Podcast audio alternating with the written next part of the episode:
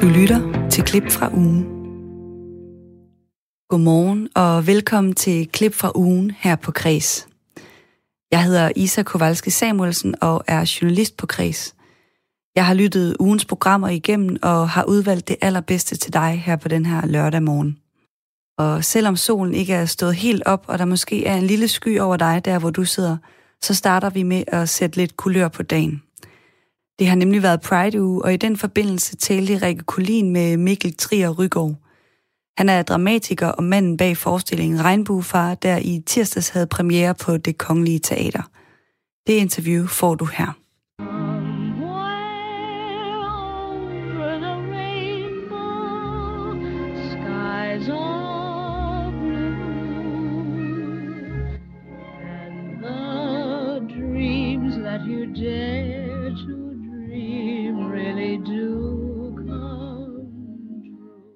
Det her, det var Judy Garland med sangen Somewhere Over the Rainbow, som øh, indgår i forestillingen Regnbuefar. Det er en øh, monolog, som bliver spillet af skuespiller Mikkel Arndt, men den er faktisk skrevet af en anden Mikkel, nemlig dig, Mikkel Trier Rygaard. Velkommen til Kreds. Tusind tak for det. Tusind tak. Vil du ikke øh, starte med at fortælle vores lytter, hvad er Regnbuefar egentlig for en, en forestilling? Øh, Regnbuefar, det er en øh, monolog, der handler om øh, gerne at vil være far som øh, homoseksuel mand. Og øh, hvad for nogle tanker og følelser og øh, ja, situationer, sådan, der følger med det. Hvordan man bliver det. Ja, og øh, det er jo en øh, monolog, som, øh, som handler om, om den her fyr. Hvordan fik du ideen til den her øh, forestilling? Jamen, øh, den, den øh, kom ud af mit eget liv. Øh, jeg har for nogle år siden øh, ligesom undersøgt det med at blive far, og været på sådan nogle regnbue, øh, hvad hedder det, regnbuefamilie.dk er der en hjemmeside, der hedder, øh, for folk, der gerne vil lave regnbuefamilier. Øhm, og så gik det op for mig, hvor mange ligesom, følelser og øh, tanker og vilde, altså det der med at skulle i virkeligheden planlægge sit liv sådan, okay, øh, nu skal jeg være far, det resten af livet. Øh, og så øh, er jeg jo både øh, skuespiller og dramatiker, så jeg kunne ligesom mærke i min mave, at der var et eller andet der. Der var, der var en virkelig god historie. Øh, og så skrev jeg så stykket, som kom på, øh, på Kongelig Dansk, hedder det, inde på det Kongelige Teater, som er sådan et øh, dramatiklaboratorium. Øh, og så valgte det Kongelige Teater så at, at, at gribe den tekst og, og sætte den op her øh, i de her dage under Pride. Så... Øh, Ja, så du er spændt på premieren, tænker jeg? Ja, jeg er sygt spændt. Jeg står her og ryster over det hele. og hvis man nu sidder som lytter og tænker, åh, en regnbuefamilie, hvad er det for noget? Så kan vi jo sige, at det er en familie, hvor at, øh, man simpelthen er noget andet end kernefamilien. Altså, da barnet måske har noget andet end, øh, end mor og en far som øh, kernefamilien. Der findes øh, rigtig mange forskellige former for øh, familier, som vi også skal tale lidt om senere. Men lige nu, der taler vi jo om, øh, hvad kan man sige, om stykket her, som du har skrevet. Og øh, du nævner jo, at der er noget fra dit eget liv i den. Men hvor meget af af, hvad kan man sige, af øh, forestillingen har du hentet fra dit eget liv, og hvor meget er, er fiktion? Jamen, altså det, der lidt er gået op for mig her, som premieren nærmer sig, det er, at jeg faktisk jeg har taget det hele. Altså, jeg har taget ligesom min inderste hjerte og alle mine oplevelser og hemmeligheder, og så skrevet det ned på papir, og så har de lavet det til en forestilling. Øh, og da jeg sad der for øh, et halvt år, år siden op på mit øh, loftsværelse og skrev i skærets lys, så var, synes jeg, det var fantastisk og levende, og gud, hvorfor har jeg ikke bare gjort det her øh, autofiktive noget før?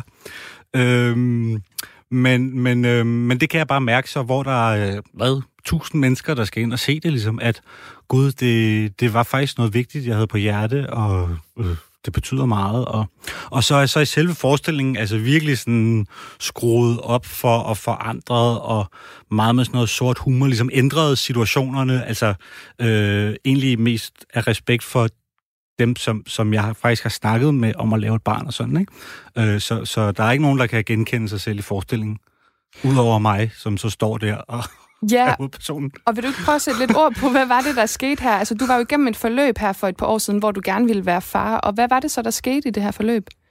Jamen, altså, så gjorde jeg som så mange andre, øh, øh, så snakkede jeg med mine venner, der også har øh, regnbuefamilier, øh, eller der har regnbuefamilier, og ligesom, ja, jeg hørte dem, hvordan de havde gjort, og øh, nogen havde fået børn med deres øh, veninder, som de har kendt i lang tid, og som også var klar til at gerne ville stifte en regnbuefamilie.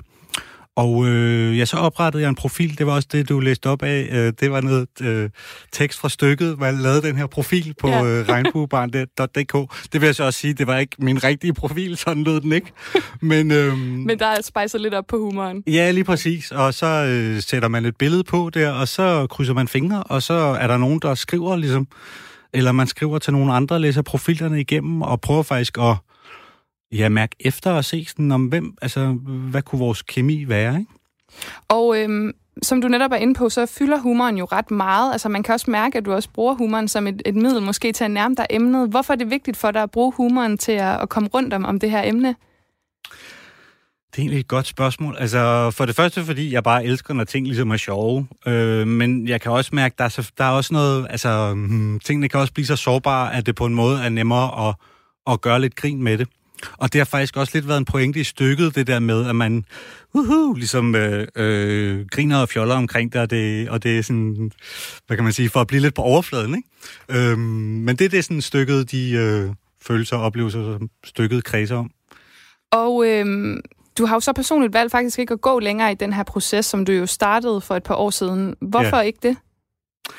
Jamen, det er også et godt spørgsmål. Altså, jeg var ude og undersøge og snakke med kvinder øh, hvad, et års tid, eller sådan noget, stod det faktisk på. Øhm, og øhm, på et tidspunkt, så måtte jeg ligesom spørge mig selv, hvorfor jeg blev ved med, hvad kan man sige... Um, der var et eller andet i mig, der blev ved med at tvivle, og ikke kunne finde ud af, ligesom, hvad, hvad det handlede om. Så det, det, det står jeg egentlig lidt stadig i, og føler ikke helt, jeg er klar til sådan en stor ting endnu. Altså, øhm, men så kan man jo lave noget fantastisk kunst om det i stedet for. Så. Ja, det kan man jo. Men, men det vil sige, altså drømmen er sådan set ikke opgivet. Det er vel noget, der godt altid kan ske senere hen. Det er måske noget, der sådan er lidt er lagt på pause, eller hvad tænker du? Ja, det, det, det, vil, det vil jeg sige, det er. Altså, øh, drømmen er der jo altid, og følelsen af det der med at øh, stifte en familie og, og blive far, synes jeg er en fantastisk, øh, fantastisk drøm og tanker. Og jeg kan også se øh, øh, dem, jeg kender, som gør det, er glade for det. Så drømmen lever i helt sikkert endnu. Og hvis vi så skal brede det her lidt mere ud til, til, til folk, der måske sidder derude og, øh, og selv har lyst til at, øh, at stifte familie og stifte en regnbuefamilie, hvorfor er det så vigtigt at lave sådan en forestilling, altså lave et stykke kultur, som folk kan gå ind og se, øh, om det at blive regnbuefar eller regnbueforældre?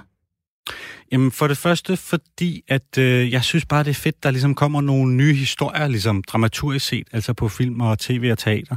Og der er det her regnbuefamilie jo for mange i hvert fald stadigvæk nyt land. Øh, og så sådan privat, så elsker jeg også bare lidt at fucke med øh, folks forventninger ligesom til, altså, mm, jeg ved ikke, hvis man har forestillinger om regnbuefamilier, så er det måske tit noget, man kan være, ej, det er unaturligt eller forkert, eller man kan have et meget idealiseret billede af, at nej, det er fantastisk. Øh, så, så stykket prøver ligesom at lægge sig et eller andet sted midt imellem og øh, kigge, på, kigge på hele billedet her. Og så skal jeg bare lige høre her til sidst, altså hvor spændt er du på i aften, for jeg kan godt mærke, at du står sådan lidt og tripper. jeg er så spændt, jeg ikke kan så stille. Jeg tror på en skala fra 1 til 50, der er på 517 eller sådan noget.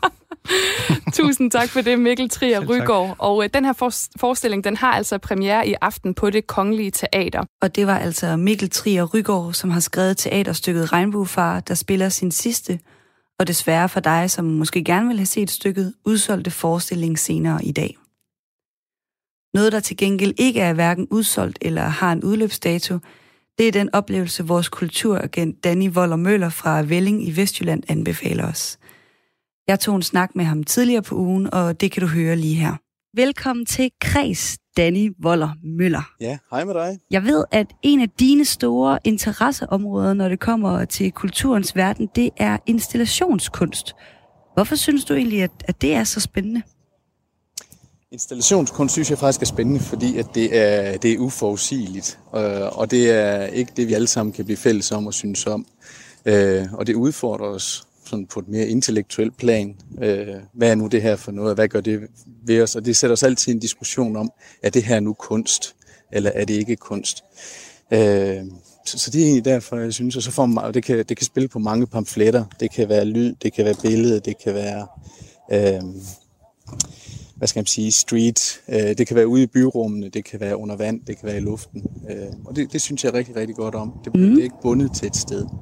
Det er jo spændende det her, det i starten, du sagde med, at det også kan være, altså sætte nogle tanker i gang, fordi måske kommer vi ind på det til, øh, til dagens anmeldelse, for det er jo faktisk lidt en form for en live-anmeldelse i dag, for du står foran det, som vi skal høre om lige om lidt. Men, øh, men før du løfter sløret for, hvad det er, som vi alle sammen øh, skal anbefales at gå ned og se, i, øh, i Ringkøbing, så vil jeg lige høre, om du kan fortælle mig, hvor du sådan konkret står henne i Ringkøbing. Ja, men jeg står nede på, jeg står nede ved den skulptur, jeg gerne vil anmelde. Det er ikke nogen installation på den måde. Det er faktisk en ganske klassisk øh, skulptur, kan man sige. Men øh, jeg står og kigger ud over Ringkøbing Havn, og bag den Ringkøbing Fjord, så kan jeg se over til klitterne over ved Hvide Sande øh, her sidst på eftermiddagen her, hvor der sikkert har været masser af folk, der har badet, fordi vi har haft nogle rigtig, rigtig varme dage. Jeg kan se noget iskiosker, og jeg kan se en kinesisk restaurant og en café og fiskehus og små træhus. Det er ret hyggeligt her. Og det er sådan øh, sen sommer, når det er bedst, synes jeg her sidst på eftermiddagen. Ja, og hvad for en stemning er der sådan, ja, sådan eftermiddag aften øh, i, ved havnefronten ja, dernede? Der er, sådan, der er lige kommet en flok ældre pensionister på deres cykler i gule vester, og de har haft cykelhjelm på alle sammen. De er lige gået ind i, i isbutikken herovre, og de skal ind og hygge sig derinde. Øh, der er nogen, der går tur med en hund, kan jeg se, og øh, sådan lidt. Der er nogen, der er ved at pakke, pakke lidt sammen. De har solgt de is, de skulle øh, i dag. Og ellers er det sådan lidt, øh, der er bare sådan lidt doven stemning rundt omkring. Nogen går i bare tæer, og nogen har, nogen har sko på. Dejligt. Men, øh, men vi er der jo ikke for stemningens skyld. Vi er her jo fordi, Ej. at... Øh, du står faktisk foran den mest fotograferede kvinde i Ringkøbing, har jeg, har jeg kunne læse mig frem til, som også går yeah. under navnet Den Fede Dame. Kan du ikke lige fortælle yeah. os, hvem og hvad er Den Fede Dame? Ja, men Den Fede Dame, det er et stykke øh, social, social art, øh, som øh, Jens Galschødt, han har skabt på hans værksted over i Odense, og den blev egentlig lavet i 2002. Og den forestiller en øh, meget, meget udhungret afrikansk mand, øh, der virkelig har tynde ben og et lille lændeklæde, markeret, markeret ribben, tynde fingre og sådan meget markeret ansigtstræk. Og lige oven på ham, op på hans skuldre, der har man en kæmpe, kæmpe fed dame. Smelter fed, vil jeg sige. Hun mm. har kæmpe bagdel, store hængebryster. Øh, og så kigger hun sådan meget, meget selvretfærdigt ud over fjorden og ud over, over Hvide Sande. Øh, I hånden der har hun en vægt, sådan en lille vægt. Øh, hun er egentlig symbol på øh, den romerske retfærdighedsgudinde Justitia. Mm. Øh, og hun holder vægten som symbol på retfærdigheden. Den hedder The Survival of the Fattest, og det er jo med sådan en slet skjult henvisning til, eller en reference til Darwins evolutionslære, Survival of the Fittest, som han kalder den. Øh, og, og det, der egentlig står på, på skulpturen her, det er, at, at jeg sidder på ryggen af en mand. Hun, hun er ved at signe, og han er ved at signe under byrden. Jeg vil gøre alt for at hjælpe ham, men det eneste, jeg ikke vil, det er at træde ned fra hans skuldre. Ja. Og det synes jeg faktisk er så fantastisk. Øh, det, det er et ganske tydeligt sprog.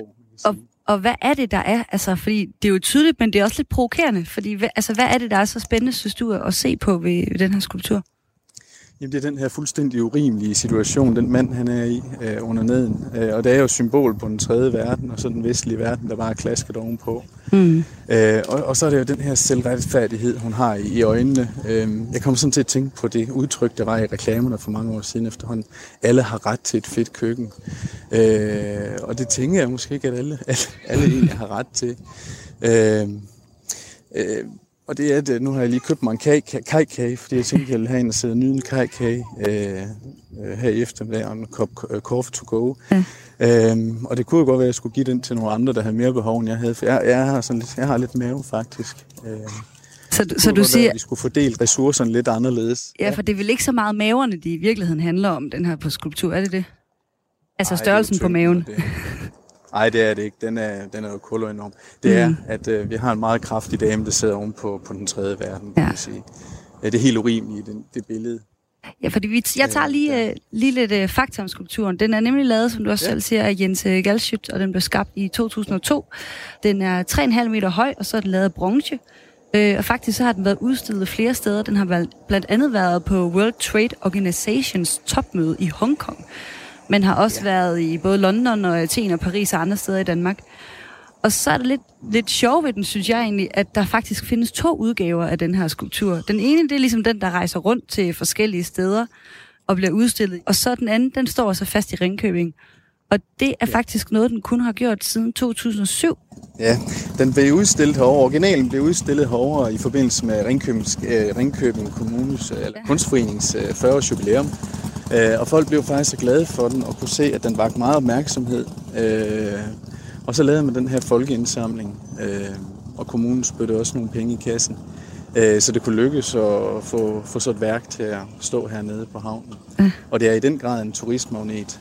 Øhm, det er jo, når man kommer ind forbi, jeg kører jeg til forbi herinde, så ser man øh, rigtig mange turister, der lige skal hen og mærke på ballerne og på brysterne og på øh, lige sanse den, den, den tredje, eller i den store tyk dame her. Ja. Jeg er faktisk lige ved at støve hende lidt af. Jeg ikke set alt spil ved, på, ved, på patterne her på brysterne.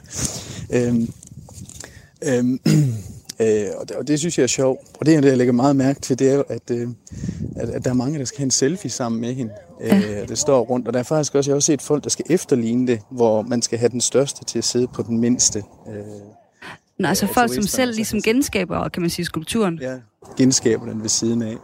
Øh, hvor, hvor så den, den mindste i familien skal stå nederst, og så den øverste ovenpå. Øh, og så kan man jo mærke i egen knæ, at det nok ikke er særlig smart. Men det er også sjovt, fordi når man sådan står og kigger på sådan en skulptur her, det der er så fantastisk, det er jo, at der er jo ingen af os, der går herind og kigger på den, der tænker på, at det er os.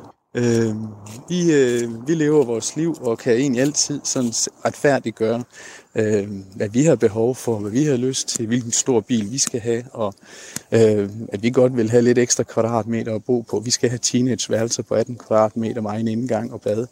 Øh, og, og det, det tænker vi ikke sådan på, og det er faktisk godt lige at blive mindet om, at øh, det er jo i virkeligheden mig, der sidder deroppe. Bliver du så mindet om det, når du så sidder foran? Altså, du har jo set den her skulptur mange gange. Bliver du ved med at, at, at blive mindet om det, når du går forbi den og kigger på den? Ja, det gør jeg. Det, er, det gør jeg bestemt. Det gør jeg bestemt. Og så kan jeg jo tænke på, hvad der foregår rundt omkring her. Nu ligger han lige for en is, ishus, ikke? Øh, øh, at, at vi har penge til, at, at hun kan kigge ud over løsbådehavnen. Ikke? Øh, det, er da ikke, det, er jo, det er jo velstand og rigdom, at vi har, har mulighed for at købe sejlbåde, der skal være større og større. Mm. Øhm, så, så det synes jeg da bestemt, vi bliver mindet om hver eneste gang, jeg ser Hvem tænker du sådan, ja, hvem tænker du sådan vil synes, at den her oplevelse altså, var spændende? Altså, hvem vil få noget ud af at tage forbi og kigge på, øh, på den fede dame, ja. eller The Survival of the Fattest? Ja, nu sagde jeg lige indledningsvis, at jeg synes rigtig godt om installationskunst, og det kan jo virkelig dele vandene, og det appellerer ikke til ret mange. Men det den her, den virkelig kan, synes jeg, det er, at den er folkelig. Den, kan, den er let fortolkelig, den er let at forstå for, for alle mennesker. Så det jeg kan se her, det er, at man har et, et, et, et flot stykke udført håndværk, en god idé, øh, som er tydelig i sit, øh, i sit budskab, øh, og det kan jeg rigtig, rigtig godt lide. Mm. Så, det, det er, så, så, så jeg synes, den kan være for alle klasser, øh, uanset om man er er rengøringsassistent på, på Herlev sygehus, eller om man er direktør i Vestas. Mm. Øh. Og hvad med aldre? Jeg ved jo, du selv øh, har nogle børn. Altså, får de også noget ud af at kigge på den? Ja, det gør de da. Mm. Det gør de da. Den er netop for alle aldre. Mm. Øh, den spænder øh, hele livet, kan man sige. Og igen, det, det, det er et tydeligt billede. Ja. Øh, vi behøver ikke læse ret meget for at forstå det budskab, der er her. Mm. Og hvor mange, hvis vi nu skal give den nogle, øh, en anmeldelse her til sidst. Hvor mange, øh, lad os sige, fede damer fra 1 til 6 vil du så give skulpturen The Survival of the Fattest? Ja. Øh, jeg vil jo give den, jeg, jeg, har faktisk, jeg har tænkt lidt over det, øh, og jeg synes faktisk, den skal have 6 ud af 6 stjerner. Og det skal den have for den gode idé og det flotte håndværk, fordi det, det er flot modelleret, det er flot lavet. Og så for at den, den har bredden, altså den appellerer til, til rigtig, rigtig mange mennesker. Og den fortæller faktisk noget om os, der bor i, den, i, i, den, i Vesten. Øhm, og at det ikke bliver ved med at gå, at vi forbruger øh, så mange, vi bruger, forbruger langt flere jordkloder, øh, end der egentlig er. Mm. Øh, så simpelthen så synes, det, seks, seks fede damer til, til skulpturen. Seks fede damer, ja. ja. Og jeg ville egentlig kunne have ønsket, at jeg i stedet for seks fede damer, jeg kunne have sagt noget fornuftigt om, øh, om noget godt, der kunne, der, der, der kunne øh, tilgodese ham manden under lidt, men øh, det kan jeg ikke. Og sådan blev det altså til 6 ud af 6 fede damer til skulpturen Survival of the Fattest, som vores kulturagent Danny Voller Møller anmeldte for os her i Kreds. Udover de mange skulpturer, som står rundt omkring i landet, så er der mange kulturoplevelser, som er blevet lidt sværere at gennemføre og se. Og det har fået den jyske opera til at tænke lidt ud af boksen. For selvom deres medarbejdere har været sendt hjem siden marts, Ja, så havde de i onsdags premiere på operan i går og i morgen. En opera, der tager afsat i komponisten Robert Schumanns musik. Operen er flyttet til en lagerhal på Aarhus Havn, hvor publikum sidder isoleret i hver deres boks hele vejen rundt om scenen. Min kollega Magnus Bang tog på havn for at se nærmere på den coronasikrede opera. Her mødte han produktionsleder og scenograf Dille Lyngsø og operasangeren Estrid Molt Ibsen. Jeg står foran en fabrikshal på Aarhus Havn, omgivet af måger. Og det gør jeg, fordi at der inde i den her fabrikshal foregår noget lidt specielt for tiden. Den jyske opera har nemlig valgt at opføre stykket i går og i morgen inde i fabrikshallen, og det har de gjort for at kunne sikre nogle særlige coronavenlige rammer. Og nu vil jeg tage og se, hvordan det egentlig er at opleve opera i en coronasikret ramme.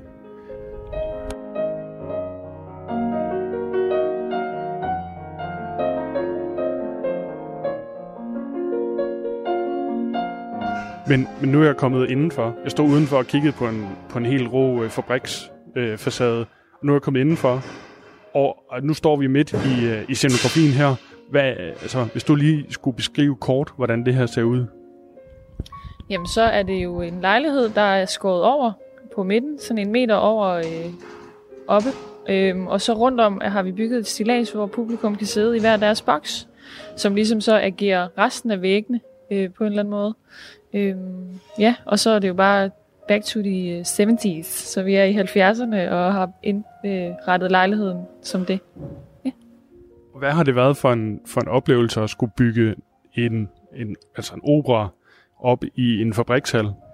Jamen, altså, jeg synes jo, det er en super spændende oplevelse, at man kan gøre det på en anden måde. Altså, at det er en helt anderledes oplevelse, også for publikum at se det. Fordi hvis man sidder, uanset hvor man sidder, så får man ligesom en unik oplevelse, fordi man ser noget forskelligt og kan følge de her fem damer på forskellige vis. Så det er en meget øh, anderledes og unik oplevelse, synes jeg, i forhold til det der med, at man sidder normalvis sidder foran scenen og kigger op på noget. Øhm, og det gør det også anderledes, at vi har blevet nødt til at, altså har blevet nødt til at være rigtigt, for nogle gange kan man ligesom godt snyde, når det er op på scenen. Hvis man skal lave en bogreol, altså, så kan det godt være et billede, for man kan ikke se det fra siderne alligevel.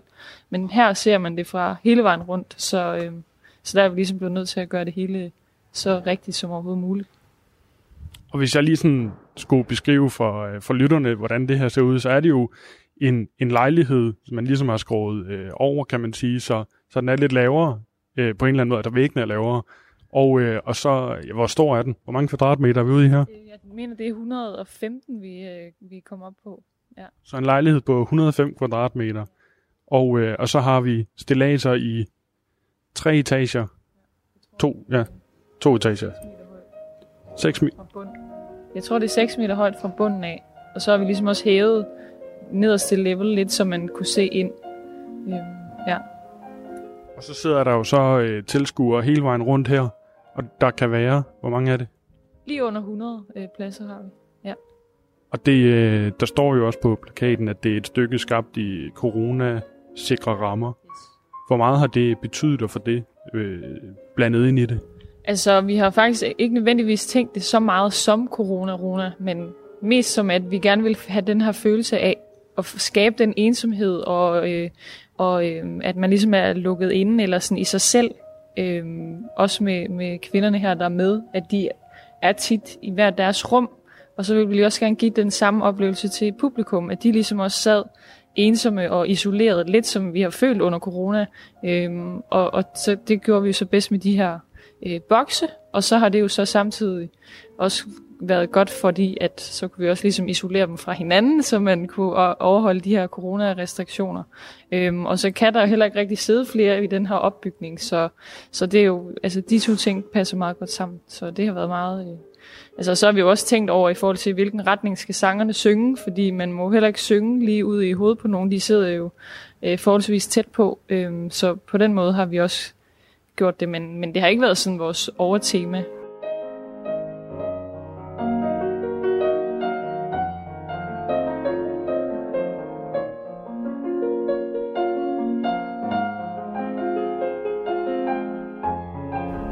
Hvordan er det som dig, som, som udøvende her, at optræde i, i den her setting? Altså, har du prøvet noget lignende? Øh, nej, det har jeg ikke. Altså, når man er... Øh, når man synger opera på den store scene, så står man, er man jo virkelig adskilt fra publikum, i hvert fald også med et orkester og orkestergrav. Øh, når man synger leadkoncerter, så er man lidt tættere på publikum. Men her er det sådan en kombination af scenearbejde og leadkoncert. Men jeg vil ikke kalde det en koncert heller. Men vi synger lieder i operaform. Øh, og som de der også sagde, vi har kunne arbejde i en detaljegrad, som vi normalt ikke gør. Vi er meget grundige, når vi laver ting på scenen, men fordi publikum virkelig kommer tæt på, nogle af de tætteste til, altså med to meters afstand, ikke? så man kan ikke øh, fake noget, og man bliver nødt til virkelig at, at, at spille og være der, hvor det gør ondt. Skal vi lige prøve noget? Du går over, hvor du er tættest på, og så går jeg om på den anden side og publikum.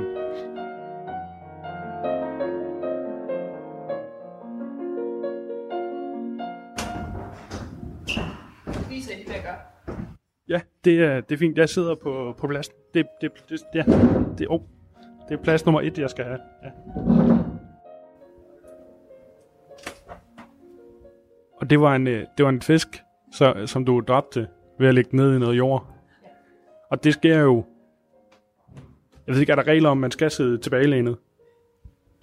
Nej, det, jeg tror ikke, publikum får nogen øh, restriktioner, nej. Men her synger jeg jo ikke. Jeg siger ingenting. Jeg går til, hvor jeg står med lukket mund, og jeg... Men, men jeg kan jo... Jeg, altså det er... Hvis du ville, kunne du godt øh, røre mig, ja. Ja, altså det ville også være underligt. Men, men ja, det kunne jeg. Der er... Øh, ja, det, for mine knæ er der 20 cm derude. Tror jeg. Det, hvordan er det at være så tæt på? Øh, jamen, det er, det er en ny oplevelse, og det er der sådan lige en grænse, der lige skal passeres, fordi man kan mærke sin, jamen, sin person, det kender man jo selv, når man står og taler med fremmede mennesker. Man har sådan lige den der, åh, sit personlige space. Men publikum kan jo også godt mærke det. Så de står jo heller ikke med hovedet ind over scenekanten. Altså, den naturlige reaktion er, at man også lige trækker sig tilbage og sådan, hvad sker der nu, ikke? Åh, oh, de kommer godt nok tæt på, og det var også præcis den tanke, jeg havde øh, lige, lige her. Nu var det ikke hverken stykket eller, eller noget, men jeg tænkte også, puh, ja. nu, er det, nu er det godt nok tæt på. Men, men hvad nu, hvis jeg, jeg sidder her, og så øh, altså, kommer jeg simpelthen til at hoste dig, lige mens du er der? Ja, men så flytter jeg mig. Altså, jeg, det kan jeg jo også mærke. Jeg kan jo godt mærke, jeg kigger ikke på publikum, og jeg, for mig er det en sort væg. Men jeg kan godt fornemme, og så lave være med at gå tæt på. Eller, hvis jeg kan mærke, der er en, en, en person, der ikke har samme fornemmelse for afstand, så finder jeg på noget andet at gøre. Så ligger den derovre i, eller ja. Men det er altså simpelthen, øh, det var så plads nummer to. Ja. Øh, hvis man sidder på den, så er man, så kommer man meget tæt på i hvert fald. Ja. Men det er nok også det tætteste på. Ja. Men vi er jo meget bevidste om, og som de også sagde, ikke at synge i den retning, publikumsretning. Vi synger aldrig ind i hovedet på folk.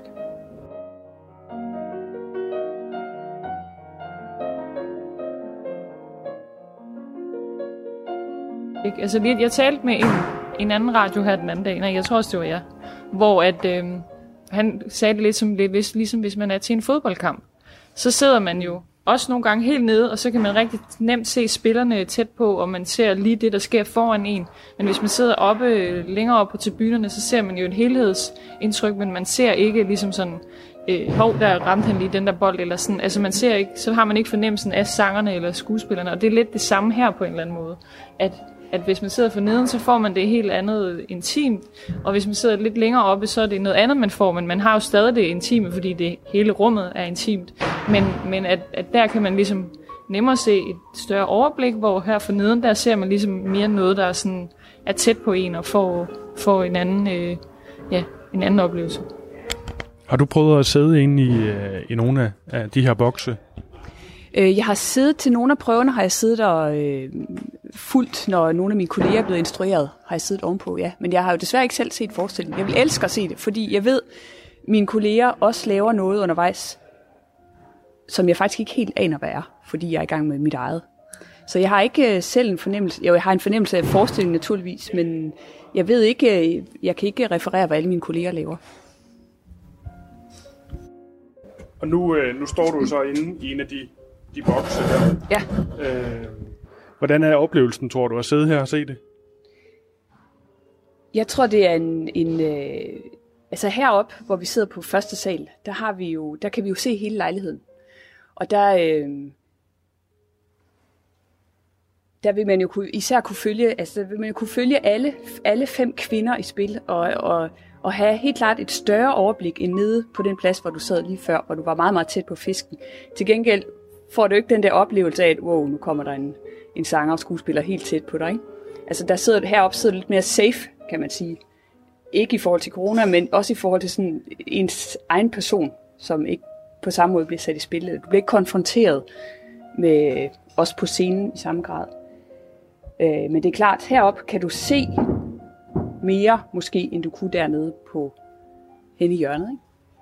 Og hvordan er det som, øh, som udøvende og være i gang igen? Det er fuldstændig fantastisk. Altså, vi har jo øh, været hjemsendt i foråret, og mange af mine kolleger er jo stadigvæk hjemsendt. Men det er, altså, det er virkelig, virkelig, virkelig dejligt at være i gang.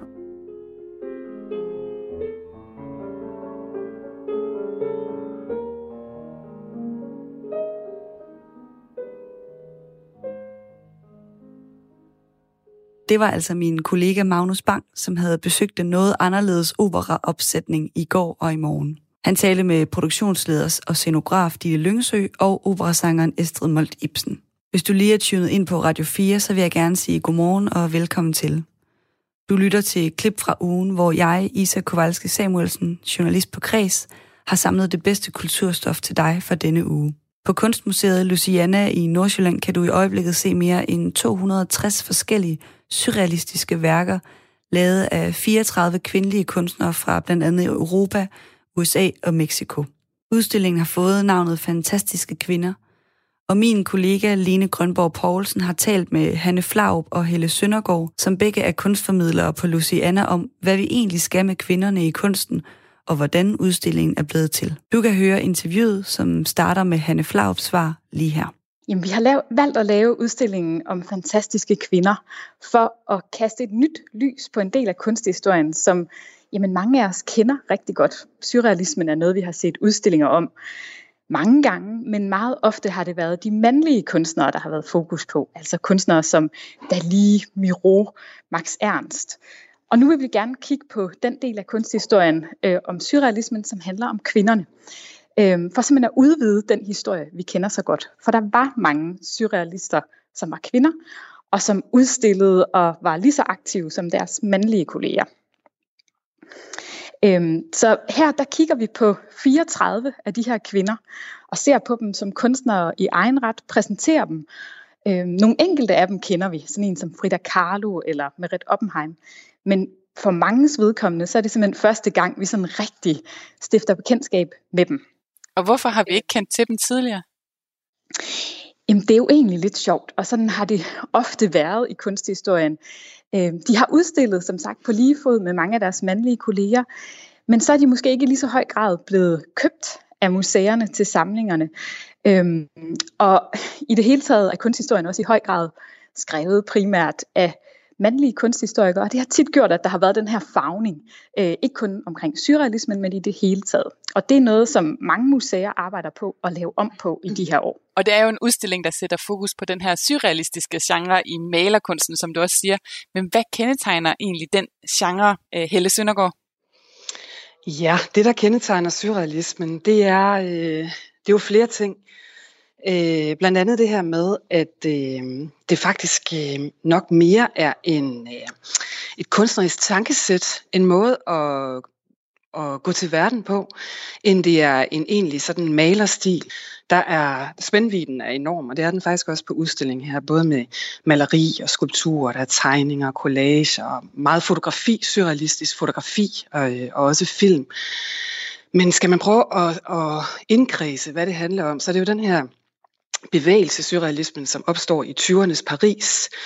Og øh, mange af, af de medlemmer, eller dem, der er sådan ligesom er knyttet til bevægelsen, de er optaget blandt andet af automatskrift og automattegning. Det vil sige en idé om, at man kan øh, lykkes at komme afsted med, eller i hvert fald have, have som mål at slå hjernen fra og lade hånden øh, tegne mere automatisk, mere spontant, mere umiddelbart, uden hele tiden at intellektet og bevidstheden går ind og dikterer, hvad det egentlig er, man skal øh, sætte på sit lærred eller øh, arbejde med i sin, i sin film. Ja, og vi skal jo prøve at zoome lidt ind på nogle af de her billeder, som man så kan se på udstillingen, og hvordan man så kan se de her øh, træk konkret i billederne. Og øh, Helle, du har startet med at, at vælge et billede for os. Hvad er det for et billede, du har valgt? Jeg vil fremhæve et øh, værk på udstillingen, som befinder sig i den skandinaviske afdeling på udstillingen, og det er et værk af den danske kunstner Rita Kern Larsen, som er født i 1904. Og øh, værket er fra 1935, og det har titlen Festen. Og det er et relativt stort værk, og når man står foran det, så kan man faktisk hoppe direkte ind i en rygvendt figur, som sidder i forgrunden af maleriet. Figuren sidder spændt ud mellem to verdener. Den ene verden øh, består af lange, røde arme, som rækker ud og ligesom vil have et eller andet, ser det ud til. Den anden verden, til venstre i maleriet, der er det et af Rita Kern Larsens berømte sådan træpantominer, et af de her kvindetræer, som øh, har sådan en frigørelse over sig. En, en, et kvindetræ, som består af, af automattegninger, som så fletter sig sammen med øh, øjne, bryster, øh, fødder, der danser. Og der sidder den her kvinde så midt mellem de forskellige verdener. Rita Kern Larsen har selv øh, sagt sådan her, øjeblikkets impuls leder blyanten.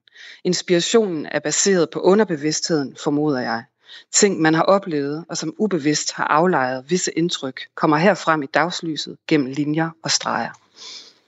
Smukt. Og øh, Hanne Flarup, du har også fået lov til at pege på et billede, som du synes, vi lige skal prøve at øh, dykke ned i. Hvad er det for net, du har valgt? Jamen, jeg har valgt et værk af en øh, italiensk-argentinsk kunstner, Leonor Fini, øh, som er født i 1907. Det hedder Stryges Aumori og er fra 1947. Øhm, og det er på mange måder, synes jeg, et sjovt værk. Øhm, ved første øjekast, hvis man ikke har set årstallet, så kan man godt tænke, om det er et lidt ældre maleri. Hun er sådan ret inspireret af de store gamle mestre fra renaissancen i Italien, hun har kigget på som barn. Og så ligger der i forgrunden sådan et sovende menneske øh, liggende på sådan nogle silkegevanter. Øhm, det har vi tit set i billedkunsten, sådan en smuk, sovende, nøgen menneske. Men her er det ikke en kvinde, som vi så tit har set. Leonor Fini har simpelthen byttet rundt på de traditionelle roller, så der ligger en mand, sådan helt passiv, omsluttet af grene fra naturen, og sover. Øhm, og bag ham, der er der så to figurer. Den ene er en kvinde, som bærer sådan et kranie på hovedet, næsten som sådan et jagttrofæ, og hun kigger ud på os, der ser billedet. Hun har altså åbne øjne. Og ved siden af hende, der er der sådan et, ja, nærmest en slags øh, trolddomsfigur. Sådan en lille, et lille væsen klædt i sort pels, som også kigger på os, og som holder et lille æg mellem hænderne. Øhm, man kan sige, det er altså den her sovende mand, der ligger, og så kvinden, hun indtræder mere i rollen som den der sådan lidt farefulde beskytter øh, af manden. Leonor Fini, hun har selv fortalt om det her værk og om rollefordelingen mellem mand og kvinde, at manden sover, han er fanget af planternes verden. Mænd tillader, at arbejdets pligter, det sociale liv og krig bedøver dem fra det åndelige liv. Kvinder er vågne, i agtagende, stærke som troldkvinder, samtidig bestialske, samtidig spirituelle. De kan beskytte, og de kan tro. De har ægget, livets kilde. Og Leonor Fini er på den måde sådan et ret godt eksempel på en af de her surrealistiske kvinder, som altså har rigtig mange ting til fælles med deres mandlige kolleger i at undersøge en udvidet virkelighed og drømmene og det ubevidste.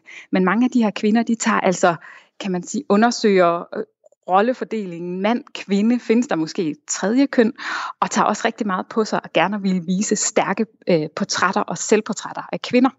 Og her til allersidst, der har jeg jo også fået lov til at vælge et billede, fordi jeg gerne vil omkring en af de surrealistiske malere, som mange kender. Og det er Frida Kahlo, som øh, vi faktisk skal tale meget mere om senere i den her udsendelse. Men vil du ikke lige prøve at give os en øh, introduktion til det billede, Helle? Jo, det kan du tro, og hvor er det dejligt, du har valgt det billede. Jeg stod lige forleden øh, foran maleriet, og, øh, og det der med at stå foran det i, i virkeligheden og se, hvor detaljeret det faktisk er, det er jo fantastisk. Det er et meget berømt værk af Frida Kahlo, selvportræt, hvor hun har malet sig selv altså på grænsen mellem USA og Mexico. Og øh, det skal næsten det skal ses i virkeligheden. Men der øh, hun står Frida Kahlo og med et af sit selv, sine selvportrætter placerer sig nogenlunde i midten af maleriet, og så er billedet delt op med en amerikansk side og en meksikansk side. Og øh, der er sådan nogle sjove, virkelig sådan meget tankevækkende også humoristiske koblinger. Hele tiden sådan en spejlingsakse mellem for eksempel røgen fra Ford-fabrikkerne, som stiger direkte op i det amerikanske flag på den ene side, og så er der på den anden side, der er pangdangen, det er templerne øh, øh, øh fra ruinbyen, øh, solen og månen, pyramiderne i Mexico, hvor, øh, hvor sol og måne er i himlen over i den meksikanske side. Frida Kahlo, hun står så der i midten med en cigaret i hånden og det, og det meksikanske flag.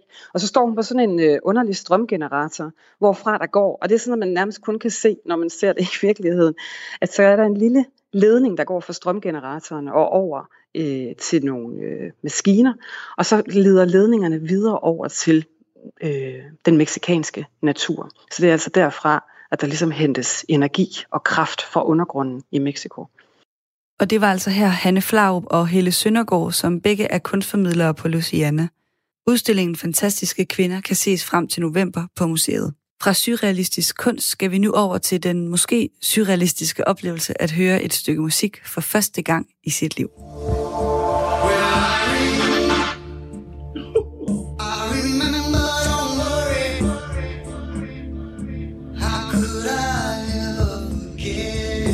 Yeah. Okay, Philly. Yeah. The last time we ever met. Mm. But I know the reason why you keep your silence No, you Yeah. Okay. No. doesn't show, but the pain still grows. Some strangers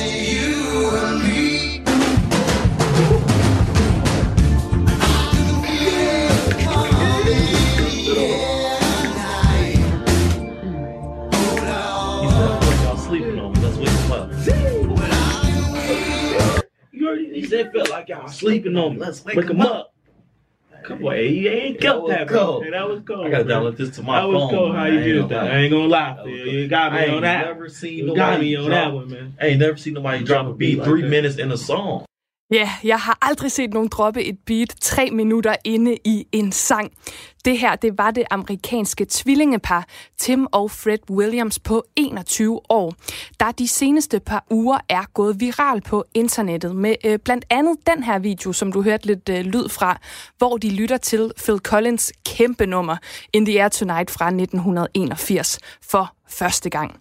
Og det er altså konceptet, at de filmer sig selv lytte for første gang til forskellige klassikere fra mange forskellige musikgenrer på deres YouTube-kanal Twins The New Trend. Og de her to brødre, de er primært vokset op med rapperen Lil Wayne og så gospelmusik, og derfor der har de ikke hørt særligt mange andre genrer gennem deres liv. Men for 10 måneder siden, da Fred han studerede på universitetet, der fik uh, Tim ideen til den her YouTube-kanal, hvor hans mål det var at udvide deres musikalske horisont. Og Tim og Fred, de har i skrivende stund, hold nu fast, 506.000 abonnenter på YouTube. Og jeg kan lige så godt sige, at jeg er kæmpe fan. Altså, jeg har både grint og grædt over deres begejstring, når de lytter til både Bruce Springsteen, Alicia Keys og ja, Whitney Houston for første gang. Men øh, jeg er også nysgerrig, fordi hvordan reagerer hjernen egentlig på ny musik? Og er der nogle genrer, vi simpelthen er disponeret til at kunne lide bedre end andre? Eller handler det hele bare om opdragelse?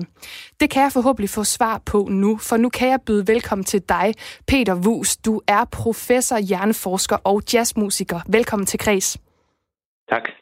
Peter, først så er jeg simpelthen så nysgerrig. Altså, hvad synes du om Tim og Freds reaktion her på In the Air Tonight? Ej, det er vidunderligt. De er jo simpelthen så søde. Øh, og, og så er det jo også dejligt, når ens, eller musik fra ens ungdom kommer til ære, æreværdighed, kan man sige. Altså, jeg kan selv huske, da jeg hørte det her nummer første gang, og jeg reagerede, tror jeg, egentlig på samme måde. Så det er jo, det er jo dejligt, at der er nogle ting, der ligesom holder over generationen. Ja, og jeg kunne godt tænke mig, at altså, vi skal snakke mere specifikt om Tim og Fred bagefter. Du kan godt høre, at jeg er meget begejstret. Øh, men jeg vil starte med at spørge, altså hvilke faktorer skal der egentlig til, når man sådan som menneske skal finde og udvikle sin musiksmag? Er det forhåndsindtagelser, der det handler om, øh, eller er det, ja, altså hvor kommer det fra? Er det hjernen, eller er det socialisering og kulturel opdragelse? Ej, det er jo sådan en kompleks ting, men, men det er jo noget, der typisk sker, når vi er i vores ungdomsår. Altså sådan, der er nogen, der har regnet på, der mener at kunne sige, at det er, når øh, piger de er 13 år, og drenge de er 14 år. Men altså, som i gennemsnit. Men øh, der er nu selvfølgelig nogle forskellige psykologiske mekanismer, vi kender ret godt. Og det er for eksempel, at når vi har lyttet til noget mange gange, så ved vi, øh, øh, så, så ved vi at, at folk bedre kan lide det. Altså, man kan lave sådan nogle forsøg. Vi har lavet en del af den slags forsøg, hvor man simpelthen øh, spiller det samme stykke musik mange gange for folk, og så kan man se, hvordan de bedre kan lide det, jo flere gange vi har hørt det. Øh, øhm, så, så det er den ene side af sagen, men, men den, den anden side af sagen er jo, at, øh, at det også handler om, øh, hvem man gerne vil være, fordi vi udtrykker også, hvem vi er gennem vores musiksmag. Så det, så det er ikke så simpelt at, at sætte, sætte på formen, kan man sige. Nej, men altså, okay, så lad mig spørge sådan her. Hvad sker der egentlig i hjernen, når den lytter til et nyt stykke musik, som den godt kan lide? Jamen altså, øh, det, det er jo noget, man, det der, man kan lide det eller ej, det finder man jo ud af undervejs. Men øh, øh, i hvert fald, hvis man lytter til noget musik, hvor man kender genren i forvejen, så sker der det, at vi har en hel masse forventninger til, hvad der skal ske. Og hvis det er et godt stykke musik, så vil, øh, så vil vi blive interesseret i det. Altså hvis, hvis tingene bare er fuldstændig, som vi forventer det, så er vi ikke særlig interesseret i det. Men øh, hvis der sker noget nyt, noget overraskende, noget spændende, så er det typisk der, vi, vi, vi er meget interesseret i, i, i musikken. Øh, så så det, øh, hvad så det, det, der er jo interessant ved det her øh, nummer, Phil Collins nummer her, det er jo, at som, som drengene der også øh, pointerer, det er, at der går tre minutter, hvor der stort set ikke sker noget, og så pludselig så kommer det her trummefil ind, ikke, fra, ja. øh, som lyn fra en klar himmel. Og øh, når man hører det første gang, så er det, så er det lige præcis det der, som om man får en forhammer i hovedet. Og, og, og altså, det, det, det, er virkelig, det er virkelig specielt lavet må man sige. Ikke? Og, og det er lige præcis der, øh, vores hjerner ikke kan lade være med at sige, hov, hvad pokker var det? Det var godt nok sjovt, eller det var spændende, eller det bliver nødt til at finde ud af, hvad er for noget. Ja, og en af de kunstnere, som Tim og Fred, de ikke har hørt før, fordi de er jo meget åbne, øhm, det er Alicia Keys, og vi skal lige høre, hvordan det lød, da de blev præsenteret for Alicia Keys med Falling for første gang. I keep on falling. Hmm? Ooh. Hold up. She see like she look like she ten. Twenty? What she? She look like I ain't she know she young, look bro. like she about sixteen to me. Man, hey, hold up, we gotta turn this up, bro. Because Yes, that, sir. that that was powerful, right? That was powerful. bro. We what 20, 30 seconds into the video and she yo. That was a powerful ten up, words. Fact. She said like two, four, or five words, man. You already know what's finna happen. That's good. Man, let's see what it's talking about.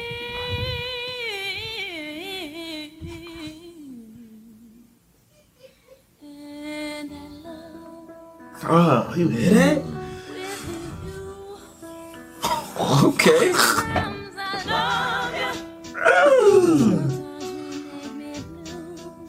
Mm. It look she looking at me. Yeah. Give us that death step. For real. Whew. Can't be the goosebumps already, bro. Ja, hun giver dem altså gåsehud. Tim og Fred, de er jo virkelig åbne og begejstrede over for alt, de lytter til, Peter. Øh, Men ja. Ja. kan man træne sit, tin, sit sind til at gå mere nysgerrig til værks, når det kommer til ny musik, eller genre, man måske ikke normalt identificerer sig med? Ja, det kan man sagtens. Altså, den måde, vi oplever musik på, handler selvfølgelig på den ene side om, hvad der kommer ind, altså det, vi kalder bottom-up til hjernen, ind igennem vores sanser. Men det handler også om det, der hedder top-down, altså hvordan vælger vi at fortolke det, der kommer ind. Og hvis man på forhånd tænker, det her, det gider jeg ikke høre på, så, så er sandsynligheden for, at vi kan lide det heller ikke særlig stor. Men de her to øh, gutter der, de, de, de er jo så helt klart fuldstændig begejstrede på forhånd, og de meget, de lytter utrolig intenst øh, til, det, øh, til det musik, og derfor får de også mange nuancer med.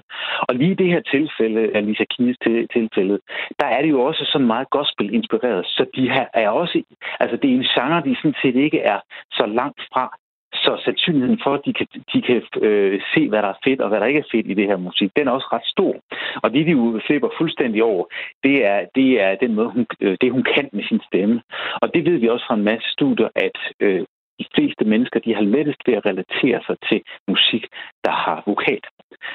Øh, så, så hvad hedder det... Øh, øh, men, men altså, når du spørger om, øh, om man kan træne sig til det, så... Øh, altså, jeg har jo haft øh, mange studerende på konservatoriet, og jeg plejer at lære dem at prøve at lytte uden og øh, have sådan nogle forudfattede øh, indstillinger til det. Og hver gang de sådan får lyst til at sige, nej, det kan jeg ikke lide, så prøv at lade være med det. Det vil sige, at man bliver ved med at holde et åbent sind.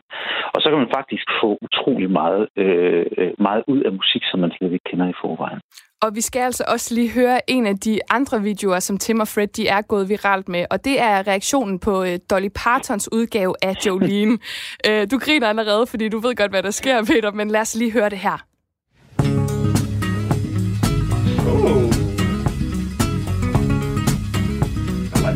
Like the already. Jolene, Jolene, Jolene, Jolene. Okay, Jolene, Jolene, Joe. Hey, hold up, hold up. Hey, we gotta turn this up in the headphones, man. Turn that boy up. Turn that boy up. Hold up, Jolene. Come on now. Yeah, the guitar's going crazy. Jolene, Jolene, Jolene, Jolene.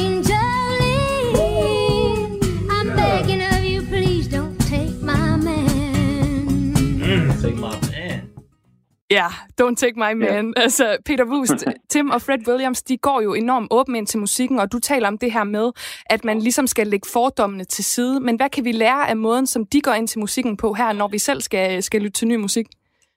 Jamen, det er jo meget klart, at de bruger det, som de godt kan lide ved det musik, som de plejer at høre. Fordi det, de godt kan lide ved det her, det er for det første, der er det her beat, sådan øh, meget klar beat. Og der er også, altså den måde, hun synger på, er meget sådan rytmisk i forhold til beatet, som skaber noget interessant der. Men den anden ting ved det her, som de også siger længere hen i, øh, i, i den her øh, video, det er, at de kan rigtig godt lide den her historiefortælling.